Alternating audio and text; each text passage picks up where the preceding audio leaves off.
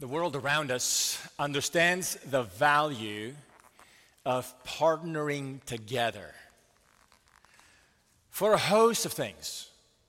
Companies form alliances. Consider the airline industry, where various airlines have formed an alliance back in the day. I'm not sure if it's still called so, but the Star Alliance, they're still around. Companies would form alliances, partnerships, working together because they figure out if we work together, uh, we are more efficient. We get more done by working together. Nations also form alliances. Just consider what's going on in our world today uh, with the UN uh, or with NATO in particular, as we think through the, the, the, the stabilizing situation with the war in Ukraine. And considering countries after World War II realized the value of getting together, forming alliances to protect and promote and preserve peace. Whether or not they're effective, we don't know. And, but certainly that's the desire to join forces, to put resources together, because together we're stronger. Uh, even this week, uh, read in news that Sweden is closer to joining the, the NATO alliance. And it's a big deal in the geopolitical uh, environment of Europe. We understand the value of, of partnering together. The world understands that. Society understands that. You don't have to be a Christian to understand the value of partnering together, forming alliances together. But if even non Christians understand the value and the benefit of, of partnering together for the sake of accomplishing a particular goal, how much more so is it important for us as Christians to understand the value of partnering together for the sake of gospel ministry? And this is what we get to see in the passage from Romans chapter 15, the passage we will be working through this morning. Uh, cha- uh, Romans chapter 15, we'll be reading from verse 22 to verse 33. Would you open God's word to Romans 15, 22 to 33? And if you're new to our congregation, you may find this passage uh, in our Pew Bibles on page 950. And uh, we encourage you to listen along and keep the Bible open throughout the message as we will be working our way through it. Romans 15, 22. Here is the word of God for us this morning. The Apostle Paul says to the church of Rome the following This is the reason why I have so often been hindered from coming to you. But now, since I no longer have any room for work in these regions, and since I have longed for many years to come to you, I hope to see you in passing as I go to Spain, and to be helped on my journey there by you. Once I have enjoyed your company for a while, at present, however, I am going to Jerusalem bringing aid to the saints. For Macedonia and Achaia have been pleased to make some contribution for the poor among the saints at Jerusalem. For they were pleased to do it, and indeed they owe it to them. For if the Gentiles have come to share in the spiritual blessings, they ought also to be of service to them in material blessings. When therefore I have completed this and have delivered to them what has been collected, I will leave for Spain by way of you. I know that when I come to you, I will come in the fullness of the blessing of Christ. I appeal to you, brothers, by our Lord Jesus Christ and by the love of the Spirit, to strive together with me in your prayers to God on my behalf, that I may be delivered from the unbelievers in Judea and that my service for Jerusalem may be acceptable to the saints, so that by God's will I may come to you with joy and be refreshed in your company. May the God of peace be with you all. Amen. This is the word of the Lord. Would you join me in prayer, asking God to bless the preaching and the hearing of this word? Let's pray. Gracious Father, we thank you for the word that you have just uh, given to us to be heard, to be proclaimed. Lord, we depend on you. I depend on you for proclaiming this word today, and we as a congregation depend on you for hearing it well. Would you speak to us by the power and the presence of your Holy Spirit and for the glory of Christ? In the name of Jesus we pray. Amen. Is the spread of the gospel worth partnering for? There are many things in this life uh, that people partner up for, to accomplish, to do better, to be more effective at. Whether it's businesses, governments, nations, peace, there are various reasons. The question I have for you this morning is the spread of the gospel worth partnering up for?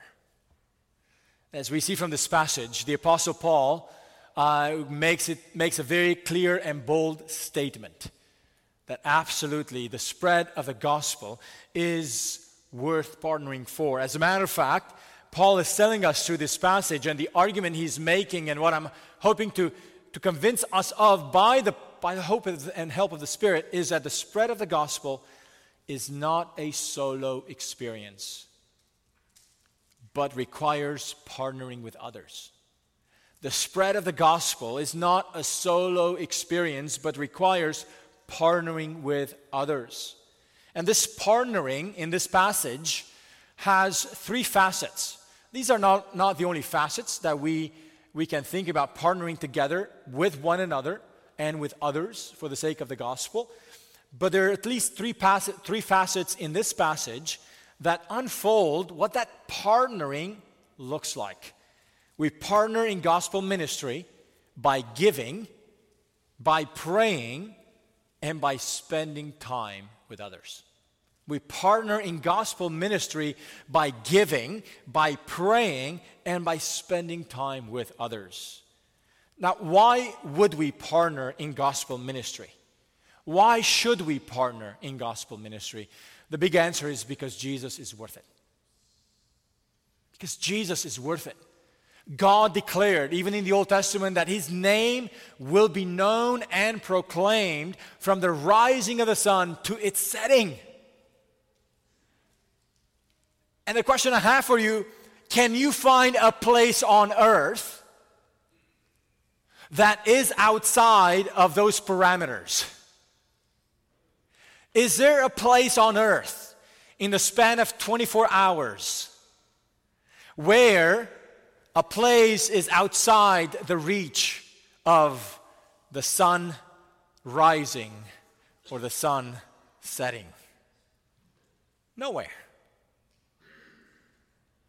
And God made it clear that His name will be proclaimed from the rising of the sun to its setting. Now, in order to accomplish this purpose, to accomplish this goal, to accomplish this grand aim that God has for His name to be proclaimed among all the nations of the earth, we cannot do it alone. We must partner with others for the sake of gospel ministry. Now, for those of us who might be here this morning and you don't understand why would Jesus be worth it? Why, why is it a big deal that the name of God would be proclaimed among all the nations of the earth? For one, because He's the Creator, He made us all. He made all things to be a reflection of His character and of His likeness. As a matter of fact, He made you and me, human beings, to be supremely in the image of God. Even the way He made us as male and female in our complementarity, equal in our dignity, equal in, in our value as human beings, and yet different in our roles and responsibilities is a picture of the beauty of our one God in three persons. Each person of the Trinity is equal in value, in substance, and yet they have different roles. They accomplish different responsibilities in our salvation. In a similar way, God wants us human beings to reflect His glory his majesty, his image in all the earth. But the reality is, the crown of God's creation, humanity, has rebelled against God. We have turned our backs against him. We said, We don't want you, and we, do not, are, we are not wanting your glory. We want to pursue our own glory. That's how the book of Romans started.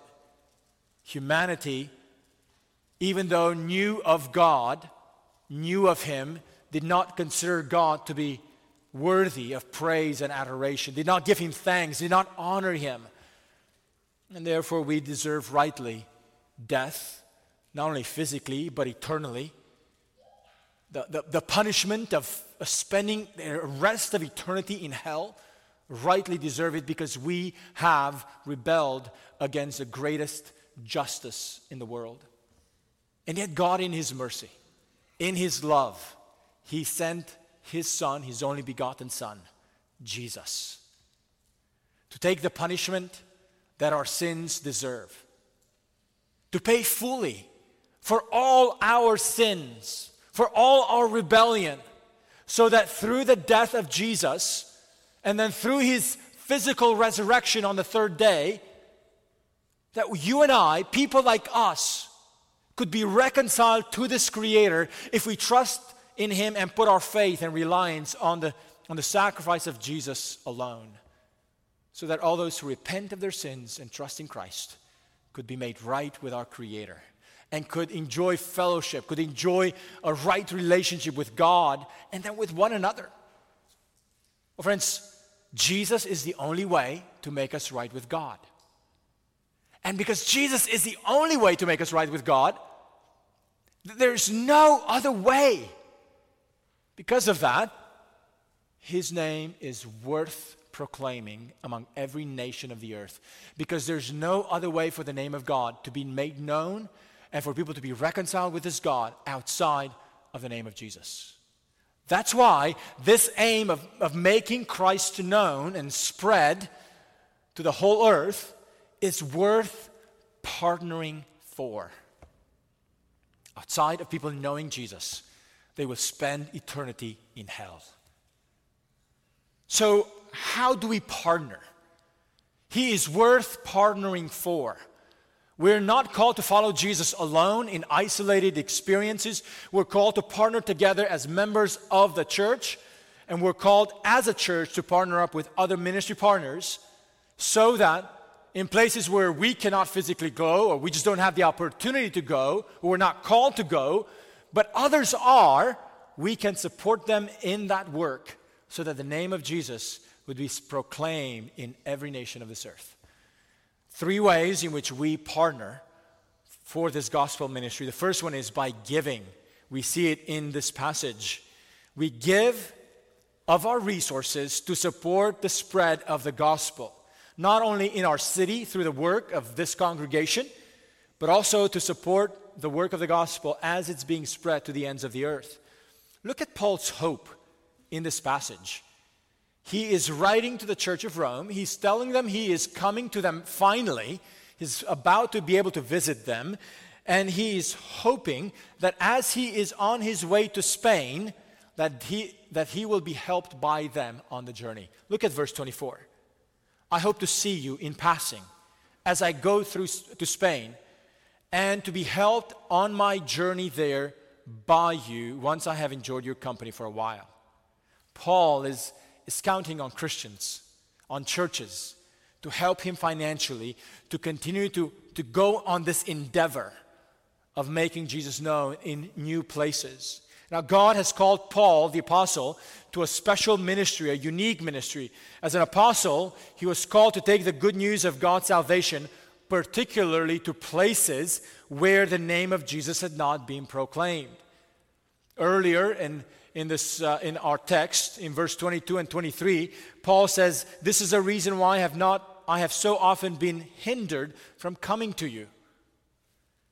But now, since I no longer have any room for work in these regions, what a strange phrase for the apostle to say, I've worked myself out of a job in these regions in these areas. What does this mean? There's no more room for the Apostle Paul to work in those regions. Well, his call as an apostle was particularly to break the, the gospel into new territories.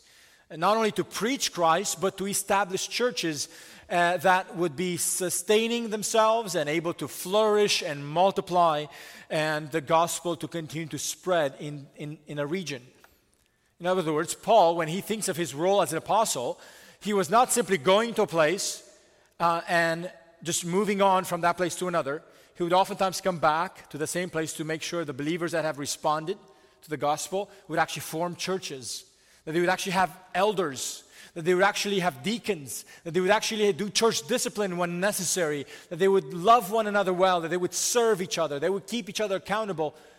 Paul, when he thinks of his role as an apostle, breaking new territories for the gospel, it's not just evangelism in terms of personal evangelism, it's the role of planting churches. Because evangelism, when it bears fruit in a region, it produces churches.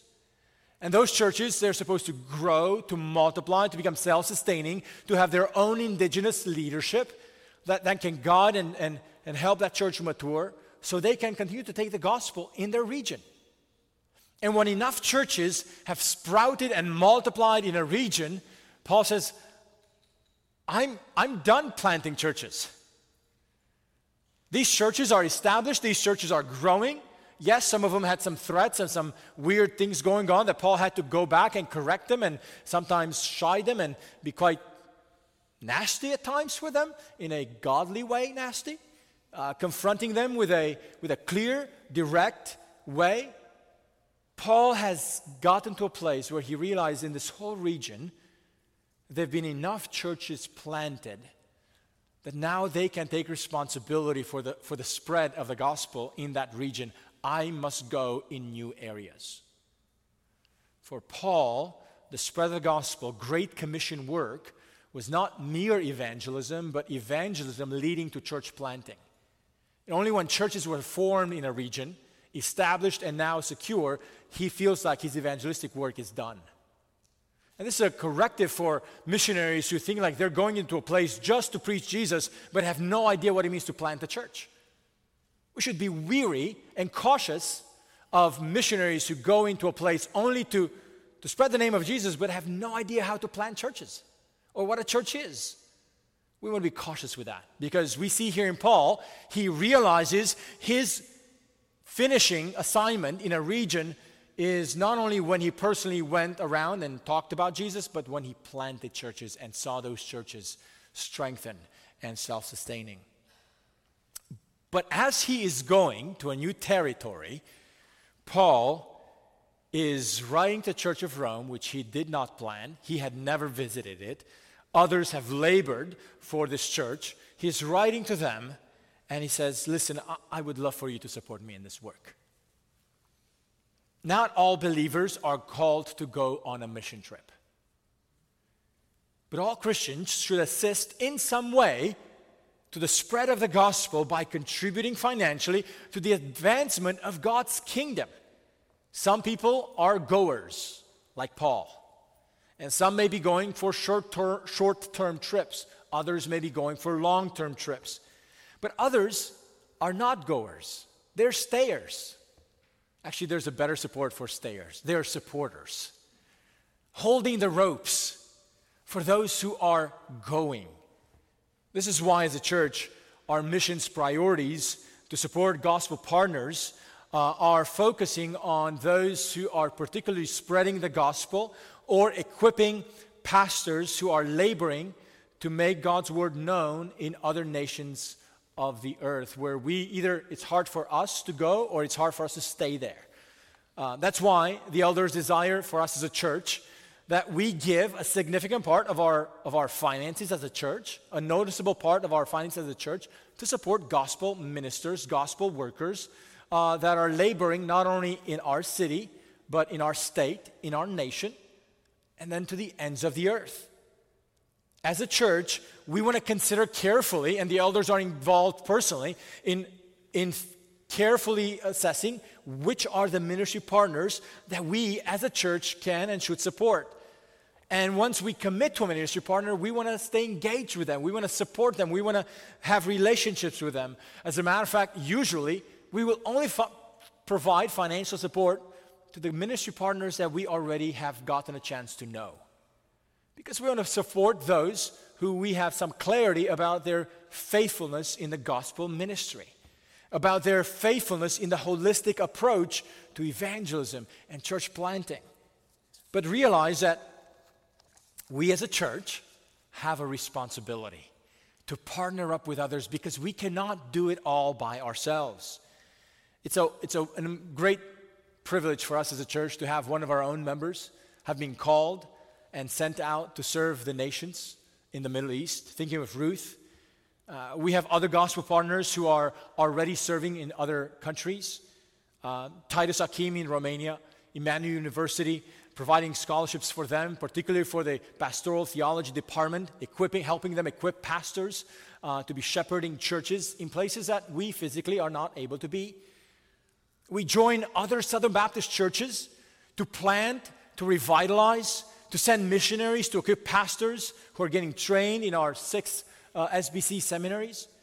Tonight at our prayer service, I'll be reading a ministry report update from one of the IMB missionaries who is serving in the 1040 window.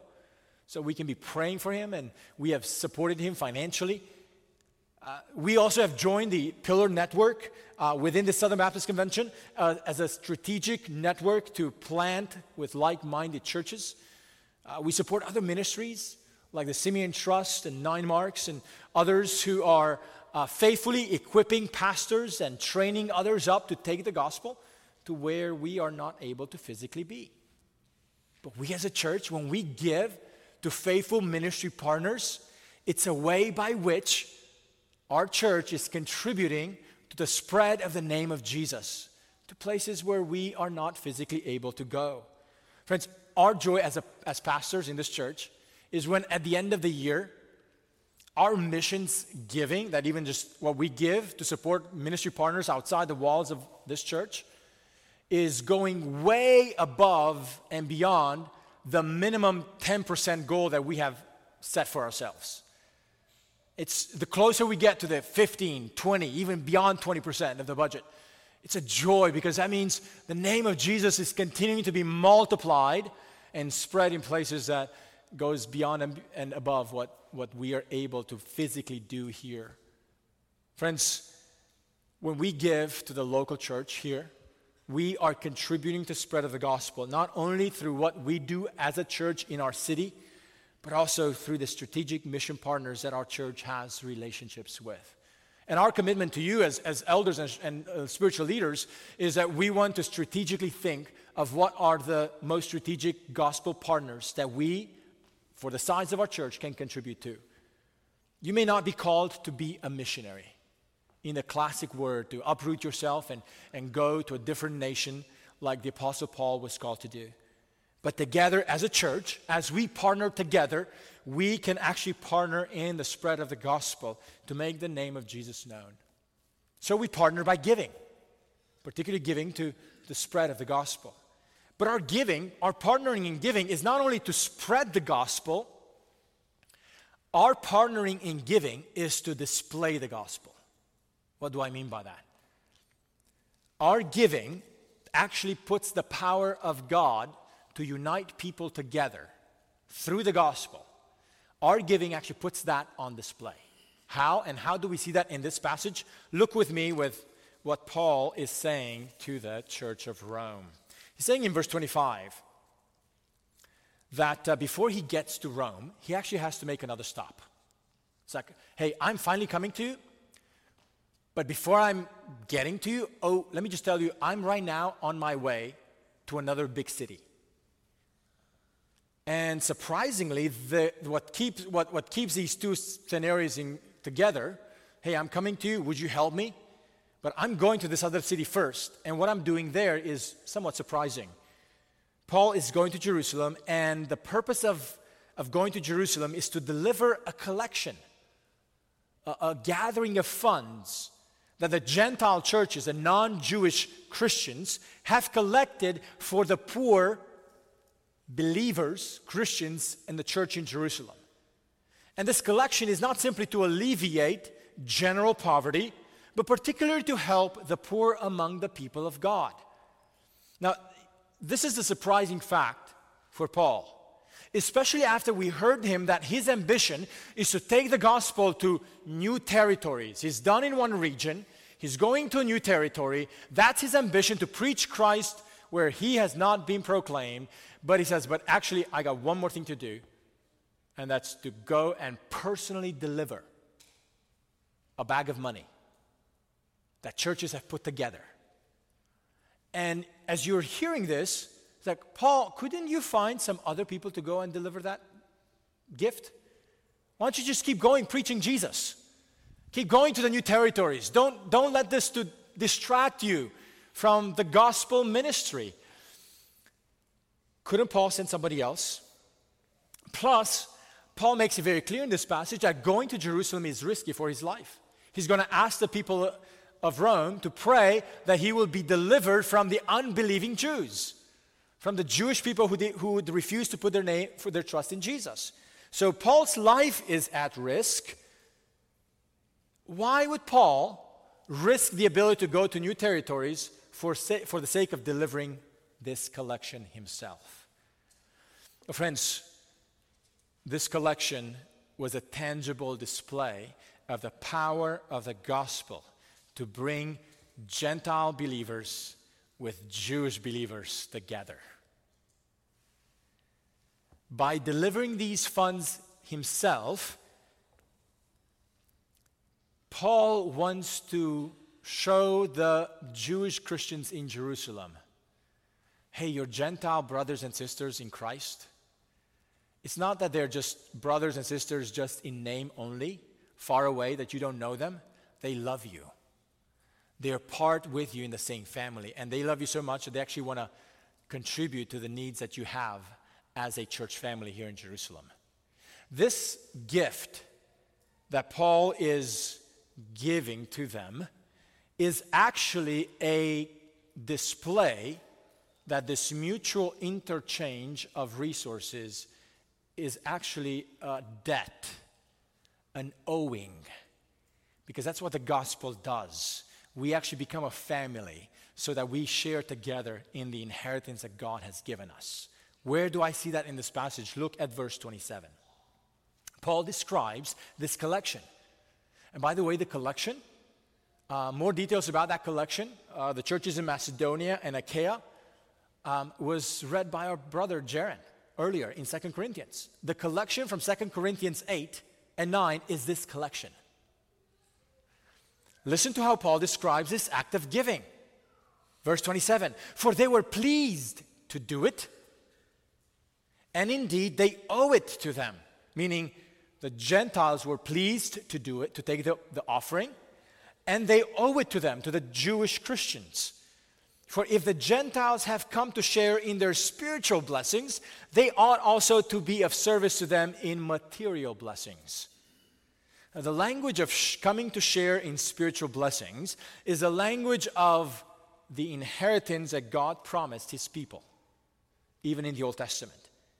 If the Gentiles were included in the spiritual promises that God made to his people Israel in the Old Testament, and now the Gentile believers are brought into that family inheritance, and now they, they have access to those promises. Paul says, hey, this is a two way street it's not just sharing in the spiritual blessings, we also now have a, if you will, a debt, an owing to share in the physical. In other words, we're all sharing it together. We're in this now as a family together.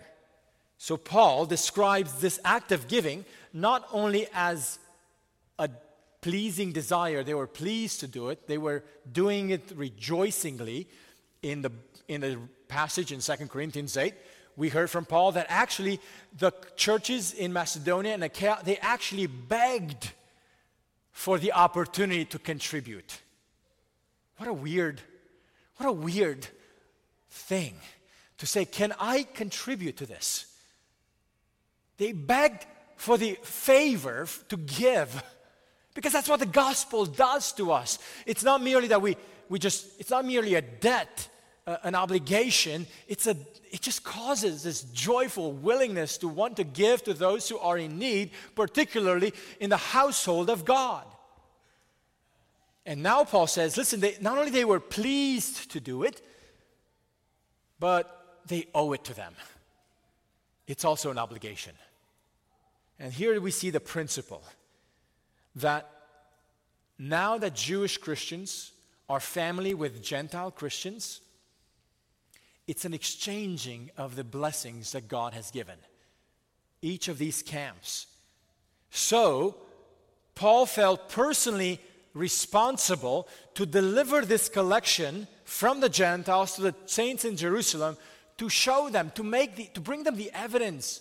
I have been preaching to you that the gospel unites people, brings people into a family together.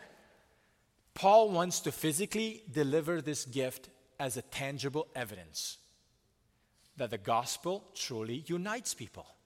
This collection was an evidence of the power of the gospel to unite people. So that, if you read in verse 27, we read that the Gentiles showed their delight to share. But what remained unclear is in verse 31. It would remain unclear if the Jewish Christians would accept the offering. Paul asks them to pray that this collection would be accepted. That's a weird request to pray. Why would the Jewish Christians not accept the collection? Because accepting it was a form of endorsing and embracing, yes, the gospel unites us.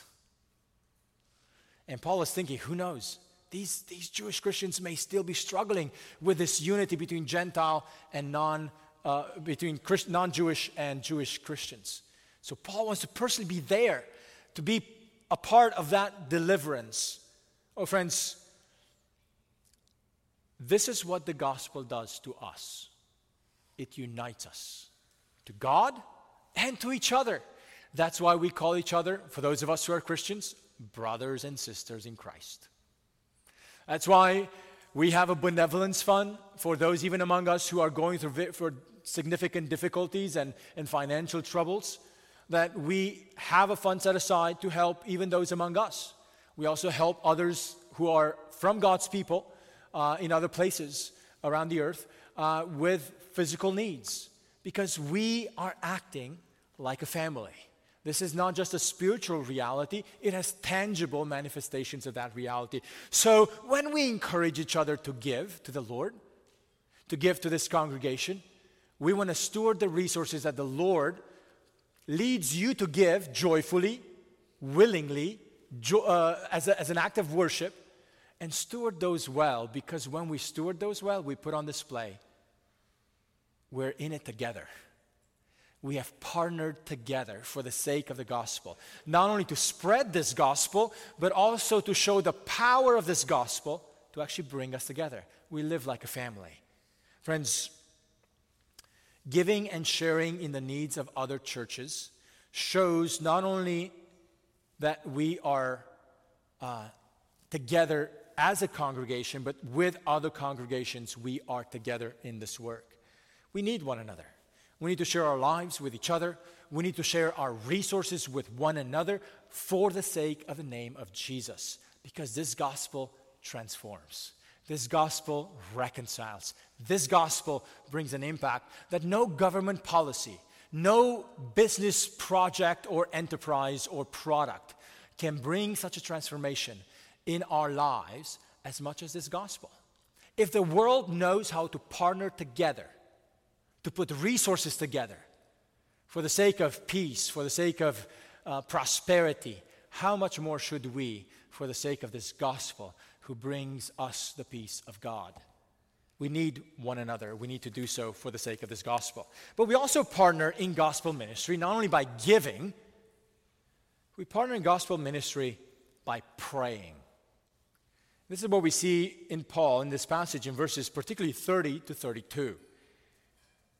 Paul was confident and boasting in his work because Christ was working through him. We saw that last week. And yet, even though Paul is confident, he says, I am boasting in my work for Christ. Even though Paul was confident in Christ's work through him, that did not lead Paul to feel cocky or feel like he is beyond the need for prayer support. As a matter of fact, here we see Paul so explicitly asking the Church of Rome to support him by praying for him. Do you see that in verse 30, I appeal to you, brothers, by our Lord Jesus Christ and by the love of the Spirit, to strive together with me in your prayers to God on my behalf, that I may be delivered from the unbelievers in Judea, and that my service for Jerusalem may be acceptable to the saints, so that by God's will I may come to you with joy. Well, friends, do you see how Paul, even though he's confident in God's work through him, he is actually asking others to pray for him. Prayer leads to confidence in God, and confidence in God leads to more asking for prayer. It's when we, when we are not confident in God that it's then when we don't pray. One of the graces the Lord gives me, has given me in the last few years, is that, particularly in times of discouragement, to develop the instinct of saying, I need to get away. I need to find some time of quietness and just read scripture and pray.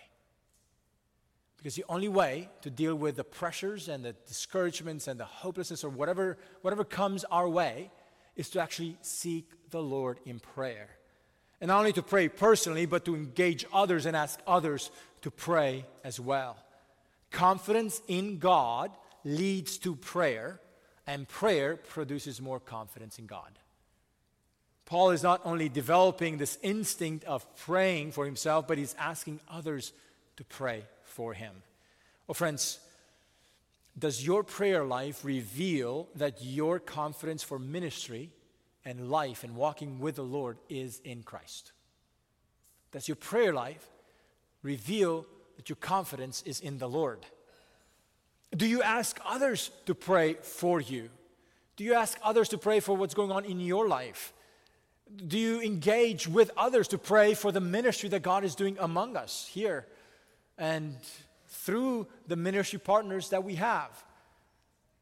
I love that as a church we continue to prioritize the corporate prayer service.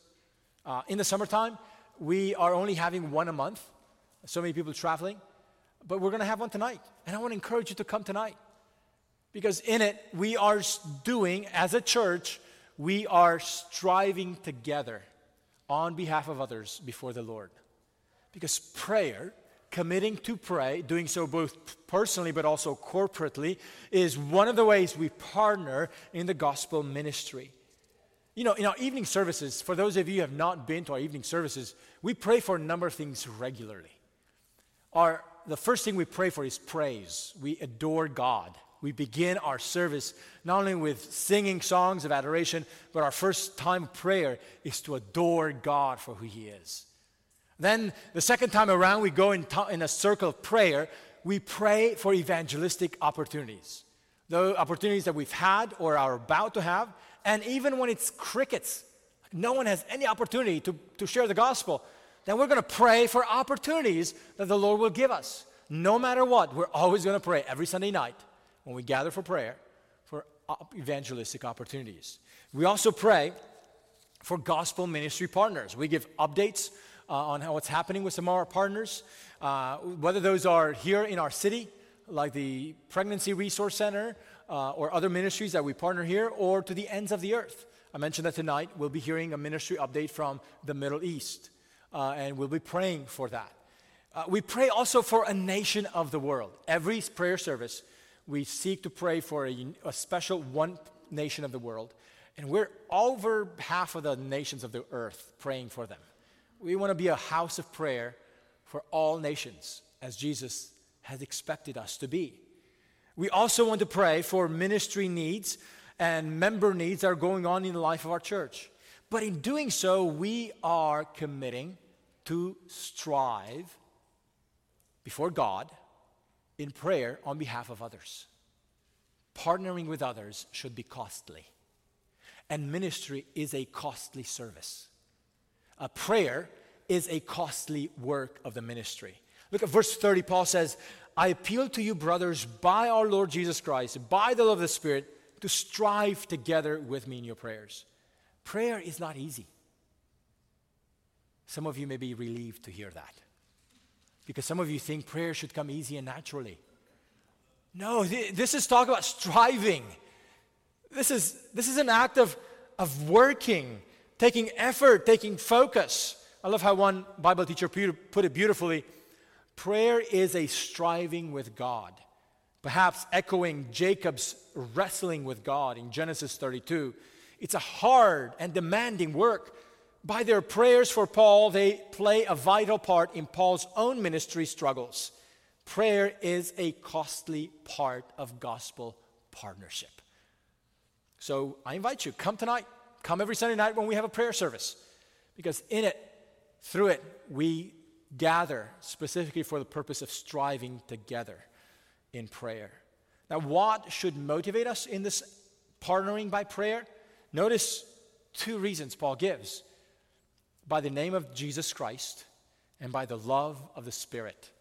In other words, the name of Jesus and the love for others should be enough motivations to lead us to gather, to inconvenience ourselves, to pray for others. Have you thought of loving others by praying for them? Have you thought that when you commit to pray for others, you're actually exerting, demonstrating a means of showing love, of loving them? And it also helps if you send them a note and just let them know that you've prayed for them. It encourages them. But consider that our desire to strive together to pray for others is not only so that the name of Jesus would be spread to other places, but also so that it would be a demonstration of our love for others. Friends, uh, for those of you who are members in this congregation, I encourage you to use the membership directory as a prayer guide. Pray for the members of this church regularly uh, because we partner with one another in the gospel ministry by praying. Praying will not cost you money, it'll cost you time, it'll cost you focus, it'll cost you priorities, it'll cost you something. But we partner together because the name of Jesus is worth it. And last way we can partner together, not only by giving, not only by praying for others, we finally, thirdly, we partner in gospel ministry by spending time together. We partner in gospel ministry by spending time together. Look at Paul's hope in this passage at the end of this text. He says, If the Lord answers the prayers, he hopes to come to them. And look at verse 32 so that by God's will I may come to you with joy and be refreshed in your company. Now, just think with me for a moment. This, as I was working through this passage, I was struck by this part his hope that he, the Apostle Paul, would be refreshed by them. Now, at the beginning of the letter, he told them that he wants to come to visit them, to be with them, to impart them a spiritual gift. Even in our text, he hopes, he says, When I come to you, I pray that I will come in the fullness of the blessing of Christ. He's hoping to come as a giver. And yet he also realizes, oh no, it's not just me encouraging you and strengthening you. I'm coming to you also hoping that I would be refreshed by you. The Apostle Paul, the Apostle Paul who wrote a third of the New Testament, needing other believers to refresh him, to encourage him? Yes. If the Apostle Paul needed refreshment from other believers, through the means of fellowship, of spending time with other believers. If he needed it, what about you and me? Do you think, do you live the Christian life with this sense that you can just do it on your own? Solo, isolated? The Apostle Paul shows us this need that he has, and this is what the, the Lord has, has designed us to be as a congregation, as Christians, that we would not be solo Christians, living our lives isolated from other Uh, relationships with other believers. And in those relationships, Paul is hoping that he would be refreshed. Yes, we want to know and be confident in Christ working through our labors, but realize that Christ is, is working through the lives of others and using the lives of others to encourage each other, to refresh each other. Friends, God made us to receive refreshment through our intentional getting together with one another. Do you see getting together with other believers as a means of getting refreshment for your walk with the Lord? Or do you think you can do it solo? Now, I understand sometimes churches or even friendships and relationships go through rocky places. And sometimes getting together is not a means of refreshment, but a means of more bitterness and more frustration and more disappointment. It's not, I get it, it's not always refreshing to get together with other believers. Some of you are nodding your heads and understand. But even when it's difficult, this is the aim, this is the ideal, this is the aim of, of cultivating those gospel relationships, is that through them, through our act of getting together with other believers, we would actually be refreshed. Oh, friends, Christian fellowship should, meet, should be a means of refreshing as a two way street. And it was a two way street for Paul. He saw himself both as a giver and as a receiver. Ask yourself, are you inclined, and some of us on the spectrum are inclining in one direction more than the other. Some of us see our responsibility more to be just on the giving side. I want to be here, so I, gonna, I want to help others. But those who are on that spectrum have a hard time realizing or acknowledging the reality, but they also need to be ministered to. And they need to be on the receiving side as well. Sometimes, in our, some of us, in our desire to be independent and self sustaining, we just know how to, how to do it well for others, and we're all in on serving others, but we are a little more cautious of opening up to let others know that we also need to receive it. So some of us are on that side. Others are, are very clearly on, I know I need others, and I, I'm longing, I'm hungry for others reaching out, and I need that refreshment from others. And, and, and sometimes those who are on this side don't realize that hey, listen, it's not just to be on the receiving side, it's also to be on the giving side. On, on each side, we must actually recognize the two way street. We must be both givers and receivers. And ask the Lord, help you see which stage of life are you in? Are you in a season where you're more in need of, a, of receiving or of giving? Which comes easier to you? The point is, it's a two way street. And when a church is filled with people who are ready both to give, but also vulnerable enough to realize, I, I also am here because I need you, that, that, that cultivates humility. That cultivates vulnerability. That cultivates the, the, the need to realize, I cannot do it alone. So ask the Lord to help you discern where are you on the spectrum. We see with Paul that he's doing both confident and ready to give, but also confident and humble to know that he needs to receive as well. And he's doing both. We should be strategic in how we spend time with ministry partners. So, this idea of sharing time with each other is not only about our membership, how we, how we are intentional in our, in our care for each other as a church family, but it's also how we care for ministry partners. So, for example, the elders are trying at least once a month to be in contact with Ruth Fulmer through Zoom. Uh, I try to be in contact with Titus Akim on a regular basis. But we're hoping that more than just the elders, members in the congregation reach out to our ministry partners, whether it's an email, sending a care package. Uh, we're hoping and praying that we would form uh, care teams for our ministry partners. So it's not just the elders who are initiating these care conversations, but various members in the church are taking on themselves the, the, the, desire, the responsibility to be looking out for our ministry partners. So we don't just provide or send resources, but we also care for them by just reaching out to see how they're doing, how we can be praying for them, rejoicing with them when they're rejoicing, crying with them when they're going through difficulties. It's that thought that someone is caring for me and thinking about me across the ocean.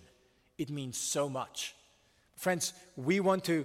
Um, I, want to let you know one other story. I still hear from Sebastian and Lois Baduva when they were here during the pandemic, eight months with us. They still brag in Romania about the meaningful conversations they've had and what they saw here when they were with us for that time of six to eight months. It was a means of refreshment for them when they were here.